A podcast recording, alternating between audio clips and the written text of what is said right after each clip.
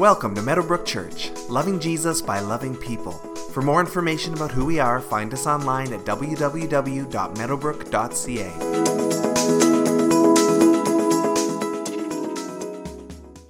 It's Christmas time at Meadowbrook, and we are jumping into some Christmas teaching for the next number of weeks. And the church is starting to look Christmassy, which is nice. And we have our banquet tonight, and there's tons of people who have been setting up the sanctuary, setting up the tables, decorating the tables, cooking the food. Uh, people here all day yesterday. And so if you see anybody along those lines, please make sure to say thank you because they've been working hard uh, this last week for you and for us as we come together. So we are excited, and we hope you'll join us tonight for the baptism at 4 and then the dinner at 5:30.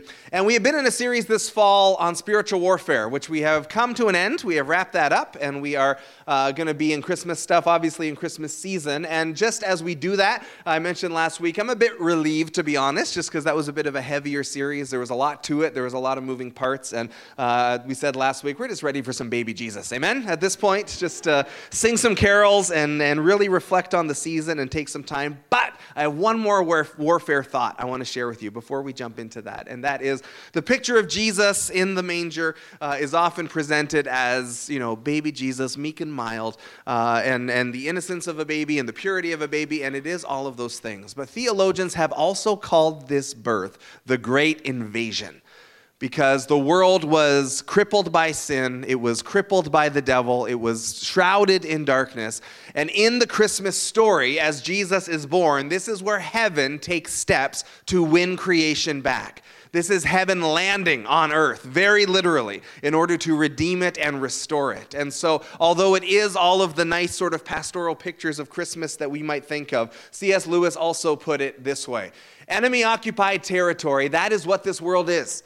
Christianity is the story of how the rightful king has landed, you might say landed in disguise, and is calling us all to take part in a great campaign of sabotage where we push the darkness back. And it all starts at Christmas. It starts with Jesus being born. Heaven has invaded earth. And so, where we're going to be for the next uh, few weeks, uh, for the next few Sundays, is we're going to do a little mini series that we're calling Christ in the Carols. And we're going to take some time actually to look at a different carol, Christmas carol, each week, and unpack it and look at some of the lyrics and some of the scripture that backs up those lyrics. And through that, get to know Jesus a little bit better as we look at the lyrics of these carols. So, today's sermon is called Hark, and we're spending some time uh, looking at the carol Hark the Herald Angels Sing. And we'll do a different carol each week, and we just want to take some time reflecting on these lyrics and taking some time to see what Scripture connects with these lyrics and let it teach us about Jesus a little bit. And there's something about these old songs. I love the hymns of the church personally. And so the song that we sang this morning, Hark the Herald Angels Sing, was written in 1739. So it's an old one. And it has been, I mean, it's coming up on 300 years almost. And it was written by Charles Wesley, who was an Englishman, one of the great hymn writers of the church. And uh, I, I really respect that period of church history because they really saw their music as a way to not just worship and glorify God. Because the Bible says, sing a song and make music and make a joyful noise to the Lord. And so that's why we do that, because the Bible tells us to sing to God. But they said, we're not just going to do that, we're also going to use that as a way to teach and as a way to share the scripture. Because uh, if we're being honest, if you think of how many sermons you've heard in the last year and how many times uh, you've read a, a Christian book, maybe, or heard a podcast or whatever, how much of that do you have memorized based on all the stuff that you've heard? But a song has a way of kind of getting stuck in your head. Right? Song lyrics can be easier to remember than, say, memorize John chapter 1 in the Gospels. And so they saw this as this great, amazing opportunity where we can not only worship and glorify God, but we can actually teach as we do that. And we can share scripture in a way that's really going to be memorable and easy to understand. And we can do this in a way that's really going to stick in people's hearts. And so uh, the, the hymns of the church, they have this incredible richness to them and depth to them, uh, where it's not just about glorifying God, but it's about instructing us according to the scripture and showing God's word in a way that's really easy to, to grasp and remember. And so the carols are this these are songs written about Jesus being born, and they take time not just to help us glorify God, but to teach us as well. And so we're going to look into some of that teaching today. So if you have your Bible, turn with me to Luke chapter 2. Uh, hopefully you're there, page 1027 in the Pew Bible. And this is the passage of Scripture, obviously, that Hark the Herald Angels Sing is based on. Luke chapter 2, starting in verse 8. And there were shepherds living out in the fields nearby, keeping watch over their flocks at night. An angel of the Lord appeared to them, and the glory of the Lord shone around them, and they were terrified.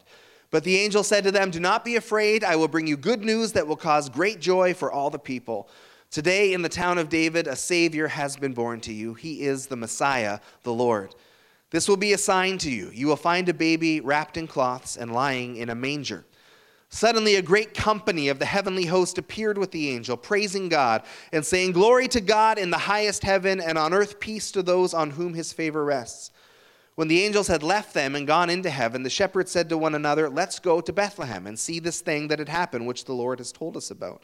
So they hurried off and found Mary and Joseph and the baby who was lying in the manger. When they had seen him, they spread the word concerning what had been told them about this child, and all who heard it were amazed at what the shepherds said to them. But Mary treasured up all these things and pondered them in her heart. The shepherds returned, glorifying and praising God for all the things they had heard and seen, which were just as they had been told. So there are multiple Christmas carols that come out of this passage, but Hark the Herald Angels Sing is one of them. And so uh, we're going to just walk through some of the lyrics of the song we just sang. One of the downsides of a nearly 300 year old song is that we don't always necessarily connect with the language because it might be a bit dated or they might use words that we don't really use anymore. And so we're going to not hit every single lyric of the song, but we're going to hit some of the main parts uh, and bring some scripture to bear against it and learn something about Jesus and what he's done for us as we go through this together. So we begin with a hark. Who uses hark in their regular vocabulary day by day? It's a good word. It's obviously dated. We don't use it a lot. Hark, the herald angels sing. Herald is anyone who's bringing good news. So, hark, there are angels bringing good news right now. Glory to the newborn king. They're announcing that Jesus has been born. And that word hark, again, we don't really use it too much in our modern vocabulary, but we called the sermon hark uh, because it's the first line of the song. And Xavier does such a good job. He puts these pictures together for us with our sermon titles. And hark is something that means listen, but it's a bit more than that. It's, there's a, there's a, an intensity to it. It's not just, hey, listen, I want to share you know, how my day went with you. It's, it's pay attention. Something big is happening. Big news on the way. Hark, pay attention. Snap to attention. Turn your ears in. There is something big happening. And so it's pay attention to what these angels are saying and, and listen intently to the message they are bringing. Jesus is born in Bethlehem. Pay attention to that. And so there's a, there's a bit more intensity than just, hey, you want to chat? I got a story to tell you. It's no, no, no. Something big is happening. And so the, the good news angels are there, and they are telling us a story that we need to hearken to. We need to pay attention to. And anytime a baby is born, most parents probably feel that way, right? It's just my baby's born. So, hey, social media. Hey, Facebook. Hey, everyone on my email list. Hey, everybody I meet in the hall of the hospital. Hey, everybody I meet on the street. I got a baby born. It's exciting, and we, we want to share. And yet, this is so much bigger than that because in this text that we've read today, it's not just that a baby has been born. It's a baby has been born who is so important that heaven actually breaks out into earth in this moment. There is something of that veil that is taken away between the visible and the invisible, and heaven just explodes in this worship in a way that these shepherds actually get to see face to face. And this message of, you guys need to get to Bethlehem right now because there's a game changer of all game changers that just happened. You guys need to go and, and take this in. You need to go and pay attention to what we're saying. So the hark comes with an urgency that says, listen to what is happening. Jesus being born is not just any baby being born, it's not just a, a, kingly baby that's been born. It's that there's something that has happened here that is actually the turning point of all history as heaven invades earth in a very real way, and as Jesus, the promised one, comes and is finally born. Peace on earth and mercy mild. That's the message of the angels as they sing. There's peace on earth, goodwill to men. Uh, there's, there's a mildness to the way God is coming. God is not coming with thunderbolts in glory on the clouds. God is coming in the mildest way possible, actually, in a baby. What's less threatening than a baby? Right? You're not fearful of a baby. God has come in the, the mildest way he could, the most merciful way he could. God and sinners reconciled. And this is the gospel. This is the point of all of it. That the Bible says we have all fallen short. We have all sinned. We have all turned to our own way, Isaiah wrote. We've all gone astray like sheep. We have wandered off to our own path. We have said in one way or another, God, I don't need you. I don't need your ways. I don't need to obey your word. I don't need to acknowledge you in my life. In one way or another, we have all done that. We have all sinned and fallen short of the glory of God, scripture says. And with that, the relationship has been broken. The relationship has been, has been severed between the perfectly holy God who loved us and created us and our selfishness by which we said, I'm going to go do my own thing. I don't need you at all. And so that relationship got broken. And yet, the Bible says this in 2 Corinthians 5 18 and 19.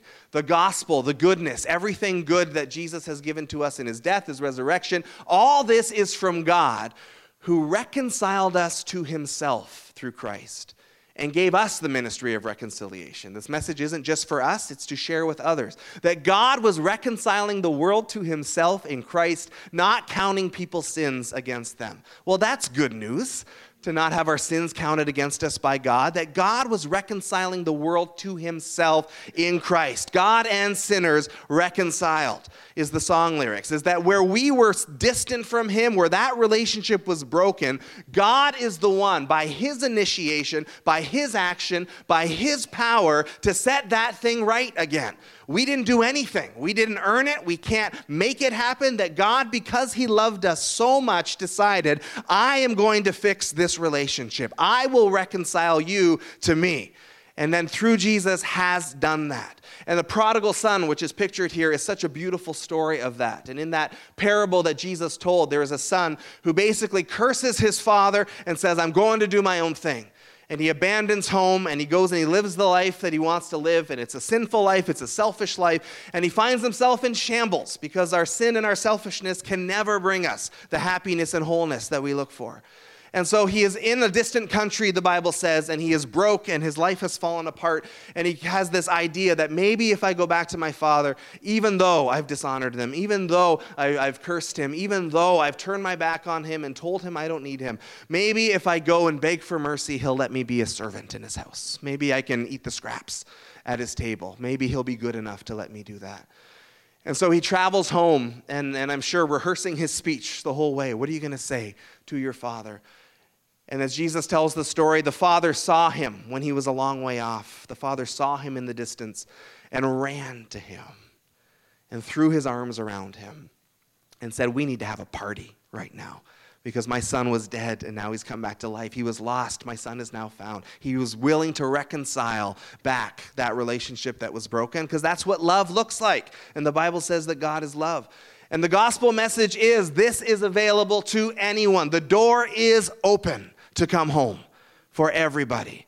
And God has made that happen. I listened to a preacher this week and he said, Jesus loves us. We know that, even just intellectually. The Bible's very clear. Jesus loves us. He said, I have given him many, many, many reasons to not love me anymore, and never once have I been able to change his mind. His love is just too big. God and sinners have been reconciled. So, joyful, all ye nations rise, join the triumph of the skies. This scene that we have just read about in Luke 2 of a sky full of angels glorifying God, join in with that song. Join in the triumphant song. And it's not just for uh, a few shepherds, it's not just for some, some wise men in the story, it's not just for Mary and Joseph. All nations are invited to be a part of this. Everybody is invited back home. It is not something that is limited. Through your Bible, as you read your Bible, you'll see in the Old Testament, God is dealing primarily with Israel. Not entirely, but almost exclusively in the Bible, God is dealing with Israel. He is the God of Israel, He is the strength of Israel and the promise is given to Israel. And Israel, the Jewish people, are his chosen people. And through Israel, it is promised that the Messiah will come. And so God deals with Israel, and yet, woven throughout the Old Testament, there are these snapshots, pictures here and there, where even though God's the God of Israel, even though they are his chosen people, yet, there is this sense of, oh, there's something actually way bigger being worked out here. God is the God of Israel, but He actually is going to work something out for the whole world. He's actually not concerned only with Israel. He wants to redeem all of it. He wants all the nations to come back. He wants all people to come back. And where the Bible makes a distinction between Jew and Gentile, with the Jewish people being the people of that race who are the chosen people of God, and then Gentiles being just anyone who's not Jewish, so most of us are probably Gentile, that God has this plan not just for one group, not just for one time, but He wants the whole world. He wants all of it. He wants all of it restored and saved and redeemed. Paul would say this in Romans 15 12. He's actually quoting a prophecy from Isaiah said, The root of Jesse will spring up, one who will arise to rule over the nations. In him the Gentiles will hope. Jesse was the father of King David, and the prophecy said that there would be one who came from David's kingly line who would be the savior of, of everything. And so, even though there were many kings in that line, they never ruled beyond Israel. They never ruled the nations in any way. There was this hope that one was going to come, and he was going to be Lord over all of it. And so God has this plan that includes Israel very much, but it's not just that. Everybody is invited. Jesus is actually Lord over everything. And so, joyful, all ye nations rise, join the triumphs of the skies. All nations are invited to this gospel. All nations are invited to come home. All nations are invited to join in this song of the angels that are singing around the throne. With angelic hosts proclaim, Christ is born in Bethlehem. Join in with this song that they are singing. Make that same proclamation in your life. We are invited to sing with them. And we talked about angels in our last series a little bit, how they are created by God to worship God and serve God and to serve us as humanity. And one of the things that the angels do, we see in Scripture, is worship. We got these pictures in Isaiah and in Revelation where there are angels around the throne of God. And the Bible says that day and night, 24 7, nonstop, they never stop singing, Holy, holy, holy is the Lord God Almighty, who was and is and is to come. The angels in his presence just can't stop worshiping his glory and we are invited to participate in that worship with them. Join in the song that they sing that Jesus has been born. Christ by highest heaven adored, Christ the everlasting Lord. We see even in this passage uh, where the highest heavens are adoring him, the angels are all adoring him. They are inviting us to come and participate in that with them. But again, not just a baby, Christ the everlasting Lord. Colossians 1:17 says Jesus is before all things and in him all things hold together. We don't believe that this is just a good man, a righteous man, a holy man, a prophet, or even just a savior. We believe that this is God in the flesh. This is Lord of all things. This is the one who is eternally before all things, who holds all things together, who rules over creation. This is the one who has somehow miraculously, amazingly just been born in this little baby in Bethlehem. He is the one that we worship. And so it's appropriate when people come to, to see Jesus, they are acknowledging him not just as a special baby, they are acknowledging him as the Lord. Late in time, behold him come, offspring of a virgin's womb. And, and the late in time part is because Israel had been waiting a long time. They had been waiting for thousands of years for the Messiah to come. And from the very beginning, we talked about this back in the summer, that when, uh, if you look at the book of Genesis, when man falls into sin for the first time, and right away God says, I have a plan to fix this. Someone's going to be born of this woman, and, and she'll crush, or he'll crush the head of the serpent, and he will make everything right. And so, if from then Israel had been waiting, and prophecies would come saying a Savior is coming, and then they would wait. And another prophet would come and say, A Savior is coming, and they would wait. And another prophet and another prophet. For thousands of years, they are waiting. And so late in time, behold him come. It's, it's people of God, you've been waiting and waiting and waiting and waiting and waiting and waiting and waiting and waiting. And now, finally, the promise is being fulfilled. And it's the reminder of the God who always keeps his promises. Where scripture says, God's not slow in keeping his promises. We might think he's slow. But this is the God for whom a day is like a thousand years, a thousand years is like a day. He's on a timeline that we're not comprehending at all. He's looking on the scope of eternity, which we can't do. And in our lives, when we are waiting for a promise to be fulfilled, God will be faithful to fulfill the promise because He has to. He's faithful. That's His name. His name is faithful and true. And our job is to persevere and to patiently wait and to do certainly the things that we're supposed to do. But Israel had been waiting and waiting and waiting. Finally, behold him come. You've been waiting for thousands of years. It's here. The promised one has finally arrived, offspring of a virgin's womb. And this is key and has always been key to the Christian faith. Isaiah had prophesied in Isaiah 7:14, "The Lord himself will give you a sign, the virgin will conceive and give birth to a son." And that has been the early testimony testimony of the church from the very beginning. And in the Apostles' Creed, as they began to sort of formalize their theology, the virgin birth is in there. And there is something about that that is important to how this all unfolds, where uh, the Bible says that because we are all descendants of Adam, we have all descended from that, that first sin, uh, sometimes called the doctrine of original sin, that we have sort of inherited that, that sinfulness, that, that just because we are born, uh, we have that in us, that desire to, to want to wander away from God and do our own own thing. And so, somehow, in this miraculous, incredible thing, which has never been seen before or done before, Jesus misses that inherited thing that gets passed down from Adam. And, and there's this, this purity there that happens instead. And it's a tricky one. I have talked to, you know, even devout Christians who say, oh, it's kind of hard to believe the virgin birth. That's, that's a tricky one to get your heads around. And it is. It legitimately is. I don't think it's any more tricky than God becoming flesh or rising from the dead, but all of these things are things that we trust by faith. As we trust in the authority of God's word and what the Holy Spirit reveals to us, we trust that God can do whatever he wants. And we put our hope in that. But I'll just add this in a kind of practical sense is that for the Jewish people, the idea of a literal virgin birth would have been a bit of a tricky one because what was drilled into them was hey, man and woman come together, and it's this picture of God and the perfection of the sexes coming together, and, and two flesh becoming one, and conceiving a child, and procreating. And, and that was a, this ingrained of how God had designed everything. And there were other myths and fables out there at the time about virgin births with Greek gods and different things. And so, you know, it was not necessarily a super popular thing that you want to put in your book if you're writing your gospels to try and convince people that Jesus is Lord and you should follow him. In the world that you lived in at the time, if you wanted to make the Jesus message more palatable, you wouldn't put anything in there about a virgin birth. You'd leave it out. It's really bad PR if you're trying to win people over. And so the only reason to put that in there is if you absolutely from your soul believe that that is the truth. You put that in there because God has revealed something to you, or because you've personally witnessed something or heard from people who personally witnessed it. And so we trust the virgin birth because, as these guys wrote this story to try and convince people about Jesus, they put it in there, even knowing that it would be tricky for some people to get their heads around. They put it in there anyway. So I trust they did that because they knew that there was truth in this. Veiled in flesh, the Godhead see. Hail the incarnate deity. And we don't use the word incarnate a lot in our day to day life necessarily. But Christmas, we sometimes talk about what is called the incarnation. That's the theological word for the Christmas story. And it literally means the embodying or the enfleshing. And the Bible says that God is spirit by his nature, but in Jesus, God becomes embodied. He takes on a human form, he takes on flesh, he becomes veiled in flesh.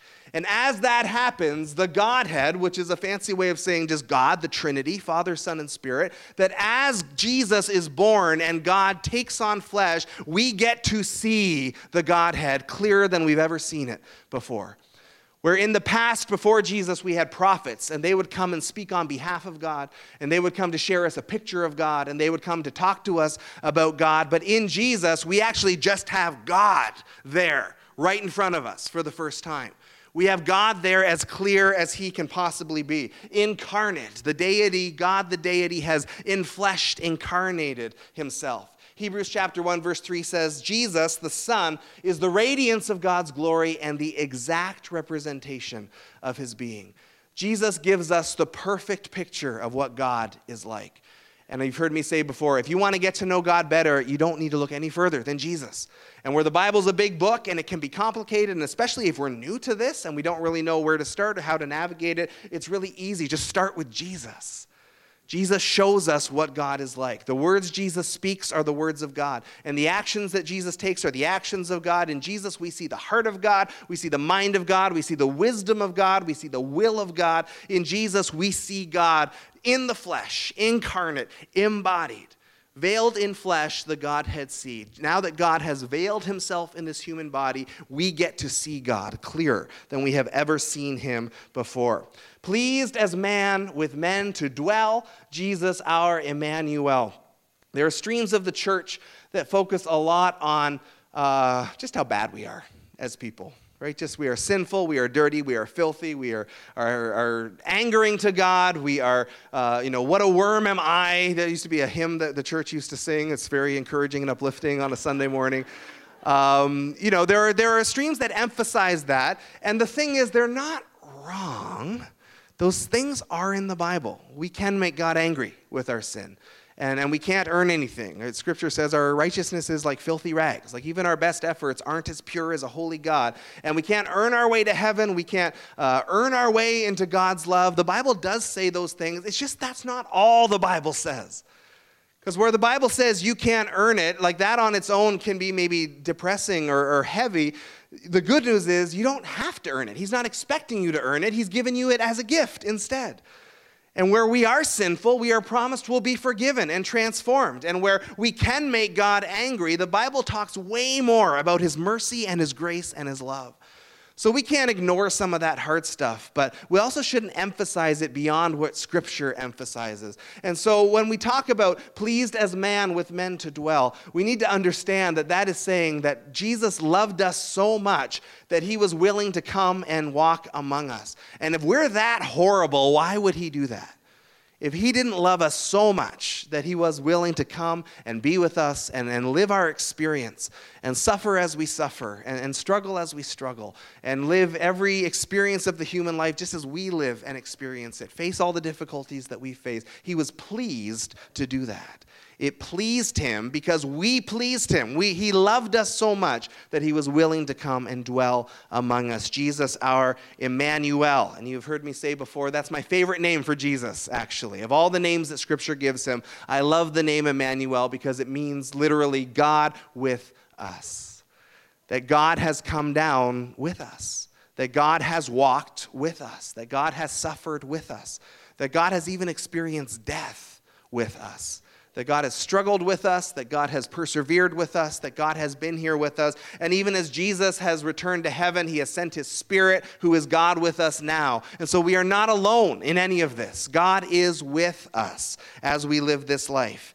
So, hail the heaven born Prince of Peace. Hail the Sun of Righteousness. We've talked already of Jesus coming from heaven. The Prince of Peace is one of the names Scripture gives him. The Sun of Righteousness comes from uh, Malachi 4 2 in the King James, and it's sun as in the sun in the sky, not son as in the Father, Son, and Spirit. The Sun of Righteousness will rise with healing in its wings. And that's the King James Version. And by wings, it means uh, the rays of the sun in the Old English. That's what it's talking about. So the Sun of Righteousness rises, and its rays are healing. It's not literally talking about flapping wings. And so, the Sun of Righteousness, one of the names given to Jesus, and uh, what a great picture that this is something that rises on us. This is something that is always there. This is something that sustains us. We can't live without the sun, all right? We can't eat without it. We can't be warm without it. The sun is always there, always constant, and there is something about sitting in the sun on a summer day that is healing for your soul. There is something about it that's even good for your body. I found out last winter I was vitamin D deficient. Um, and I didn't know that was a thing, but it is. And so I need to spend more time in the sun, I was told, because it's healing to my body and it, it restores me. Um, and so the, the sun rises, and, and this picture of Jesus as just this big, radiant, glorious thing that is constantly there, that is faithful. You don't have to wonder if the sun's going to rise tomorrow. It definitely will. Even in the dark times, however dark life is, you know the sun is coming up again. All of these great pictures of the constancy and the faith faithfulness of God. The Sun of Righteousness will rise with healing in its wings. And that ties into the next lyrics that light and life to all he brings, risen with healing in his wings. And again, wings there meaning in the Old English, the rays of the sun that come and bring life and light to all of us. Jesus comes to bring that light. He comes to bring us that picture of who God is. He comes to show us the way to heaven. Jesus makes it so clear. He says, There's one way to get to heaven. We sang that this morning. There's one way to get there, and it's not a, a religious strategy. It's not a program of things you need to accomplish. It's not a list of hoops you got to jump through. There's one way to get to heaven, Jesus says, and it's me. Trust me and follow me. That is the way to heaven. And as we do that, light and life are given to us. And that's the same offer that he brings to all of us. In John 8 12, Jesus said, I am the light. I am the light of the world.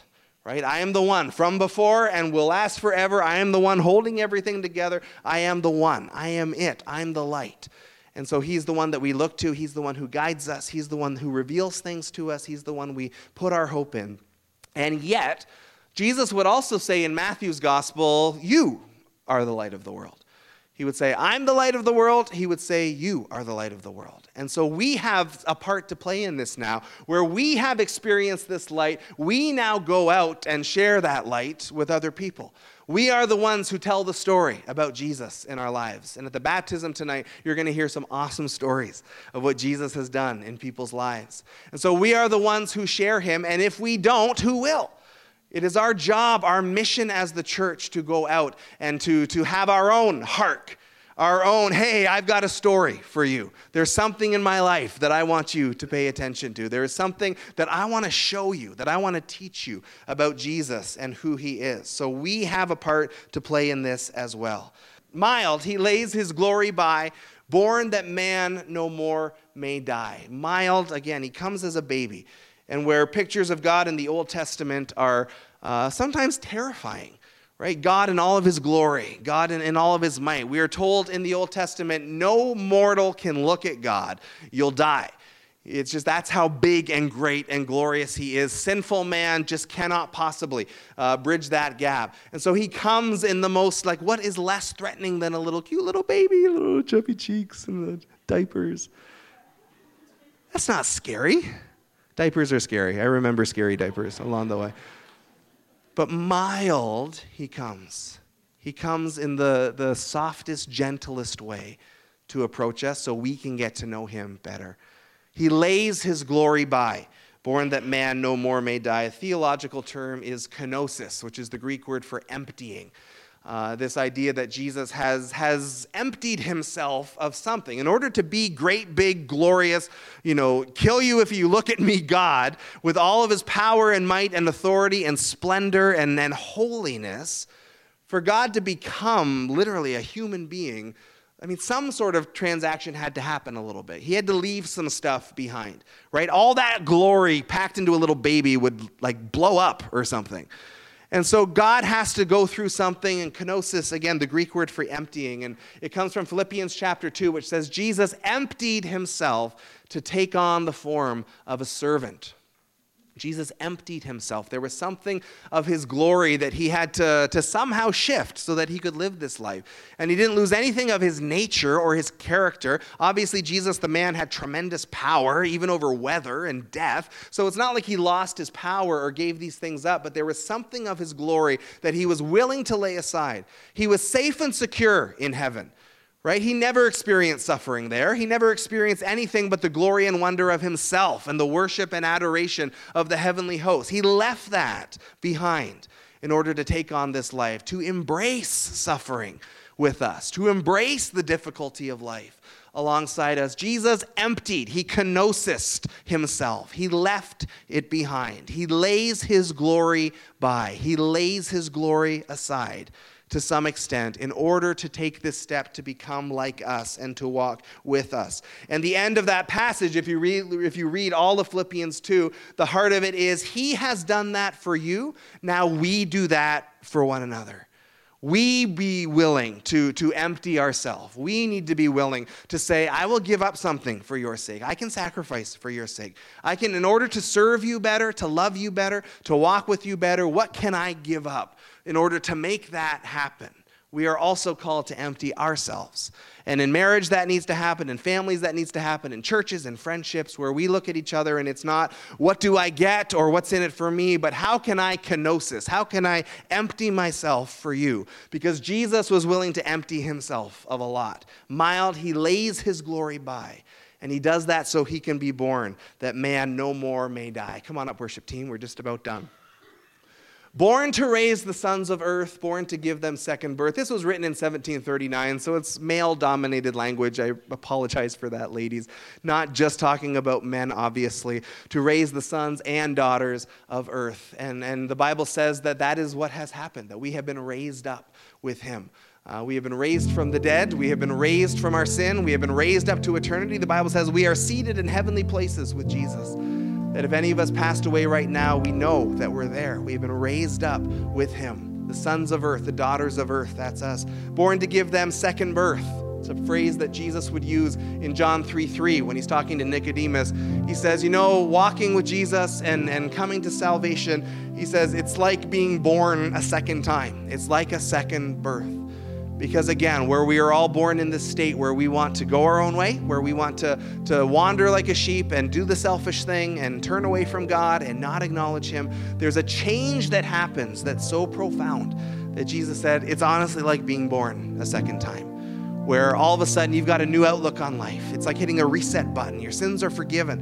And now you've got a new understanding of who God is, and you've got a new focus in your life, and you've got new priorities and new willingness uh, to, to go the way of God, and, and a new drive to seek after Him and follow Him. It's like you're getting a second chance, it's like you're being born again. And again, you're going to hear some stories tonight of people who have had this experience where God has brought these amazing, cool changes in their lives as they have sought Him and followed after Him. Jesus came to raise the sons of earth, born to give them second birth. It's the great gift of salvation that He offers to all of us. So, hark, the herald angels sing, Glory to the newborn King. We are invited to, to hark to this, to listen to this to, to listen to the proclamation that Jesus is born, to join with them in that song, to worship Jesus as the everlasting Lord, to thank Him that He comes to thank Him that He laid His glory by, that He comes to raise us up, that He comes to give us another chance, that He comes to walk with us and among us as Emmanuel. And so we have sung this song once already today. I wanted to close by singing it again, and maybe we have maybe some new understanding of some things as we do that. So I'm going to ask you to stand to your feet as we get ready to close and as we sing Hark the Herald Angels Sing. Uh, we have a prayer team that's available after service. If you would like to be come forward to have prayer, uh, there'll be people available. They're trained people that know how to pray with you as well. They'll have lanyards identifying themselves. So we encourage you to come forward. If you want to visit uh, while people are praying, we encourage you to do that in the foyer or down the hallway, just so we can create a space where people can come forward and I prayed as well. So we encourage you to do that if you want to get prayed over today. Just as we wrap up this morning, uh, I've got a daughter. Her name is Grace, and she's eight years old. And uh, when we were pregnant, my wife was pregnant, Laura. Uh, Grace was being born, and it was 30 hours of excruciating labor. I was tired, let me tell you. And uh, we were in the hospital, and we're waiting for Grace to come. And but we didn't know we were having a, a, boy or a girl. We just went into it with a surprise. And we were in the hospital, and I was sitting there, and we were waiting, and the final stages of, of, of the delivery was coming. And I went to the bathroom for a minute just to kind of uh, get my thoughts together. And it just felt like a normal day to me. It just felt like a regular day. And I didn't like that. So I went to the bathroom, I shut the door, and I looked at the mirror and I cried out to God and said, God, I need you to soften my heart for this child that we're about to have. Because right now, my heart is hard and it just seems like a normal day. And I didn't like that. And so I just prayed that simple prayer. I came out of the room, and Grace, our daughter, came out and she was born. And as soon as I saw her, my heart broke and I wept. And I was just embracing this young child into our life. And I share that story because as we enter the Christmas season, it's so easy for us to look at baby Jesus the same way. We can't identify. Our heart might be hard because we've heard this story for so long. I would encourage you to enter the season. And if that's you and you look at Christmas kind of the same old, same old every year, here we go again I would encourage you to ask the Holy Spirit to come, to soften your heart, to be open to the season. And the reason we celebrate, why we celebrate, is because of Jesus, because his birth reconciled us to God. And that gives us hope, and that should encourage us. So, I hope that encourages you because God can soften our heart just like He did that day for me.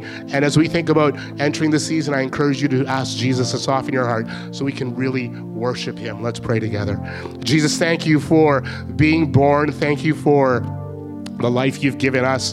Thank you for the way you allow us to come into your presence with just in our brokenness and, and that you accept us. And I thank you for everybody that's here today. And Jesus, I ask that you would allow us to have a soft heart towards you as we enter this season, as we look at celebrating you, as we look at identifying ourselves with the Savior of the world. And so, Lord, I, I, pray that this would be a new revelation this year. There'd be a breakthrough this year for folks that just have a hard heart or just don't understand the reason why we do what we do, or we've just gone through the motions for years.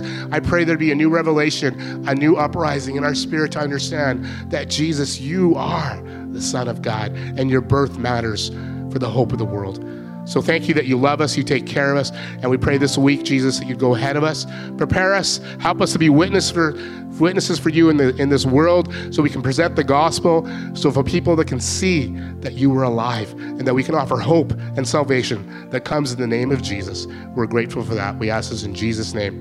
Amen. Thank you for being here again. We're going to have some prayer time coming up, so I encourage you to go visit in the foyer.